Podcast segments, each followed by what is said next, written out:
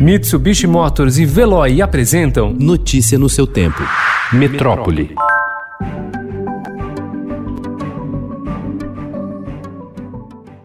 A controversa ideia de infectar propositalmente pessoas com o coronavírus para acelerar os testes de uma possível vacina vem ganhando força na comunidade científica internacional e entre voluntários brasileiros. No mês passado, a organização americana One Day Sooner, criada em abril para advogar pela realização desse tipo de estudo, recebeu o apoio de mais de 150 cientistas, incluindo 15 ganhadores do Prêmio Nobel. A entidade já registrou também a inscrição de 32 mil voluntários de 140 países que se dizem dispostos a participar do teste. Ao Estadão, um representante da organização revelou que mais de 9 mil são brasileiros, segundo o maior contingente, após americanos com 15 mil. Especialistas críticos ao estudo destacam a implicação ética de expor voluntários a uma doença sem um tratamento comprovadamente eficaz. Mas os defensores do modelo dizem que ele poderia salvar milhares de vidas ao antecipar a descoberta de uma vacina eficiente.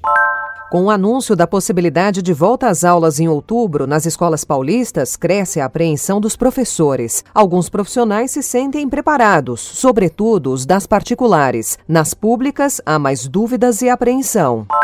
Os corpos de três policiais militares mortos em serviço após abordagem a um falso policial civil na zona oeste da capital paulista foram enterrados ontem, Dia dos Pais, em cemitérios diferentes da Grande São Paulo. Dois deles deixam esposas grávidas. O sargento José Valdir de Oliveira Júnior, de 37 anos, e os soldados Celso Ferreira Menezes Júnior, de 33, e Victor Rodrigues Pinto da Silva, de 29, foram baleados na cabeça e não resistiram aos ferimentos. O suspeito, Cauê Doreto de Assis, de 24 anos, também morreu no confronto de sábado.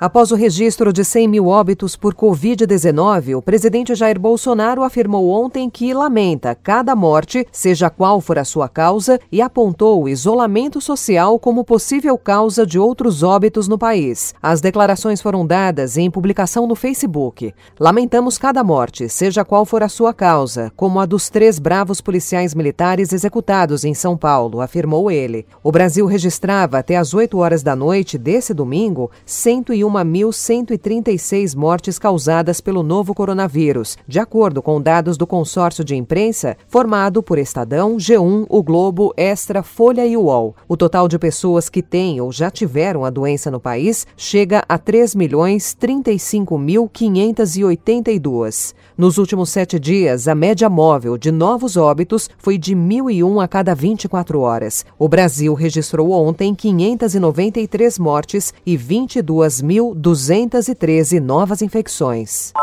Com 3.500 casos confirmados e 110 mortes pelo coronavírus, o litoral norte de São Paulo iniciou a retomada do turismo quase cinco meses após a chegada da pandemia. As prefeituras das quatro cidades, Ubatuba, Caraguatatuba, São Sebastião e Ilhabela, já registram um aumento da população flutuante. Notícia no seu tempo. Oferecimento: Mitsubishi Motors e Veloy. Se precisar sair, vá de Veloy e passe direto por pedágios e estacionamentos. Aproveite as 12 mensalidades grátis. Peça agora em veloy.com.br e receba seu adesivo em até 5 dias úteis. Veloy, piscou, passou.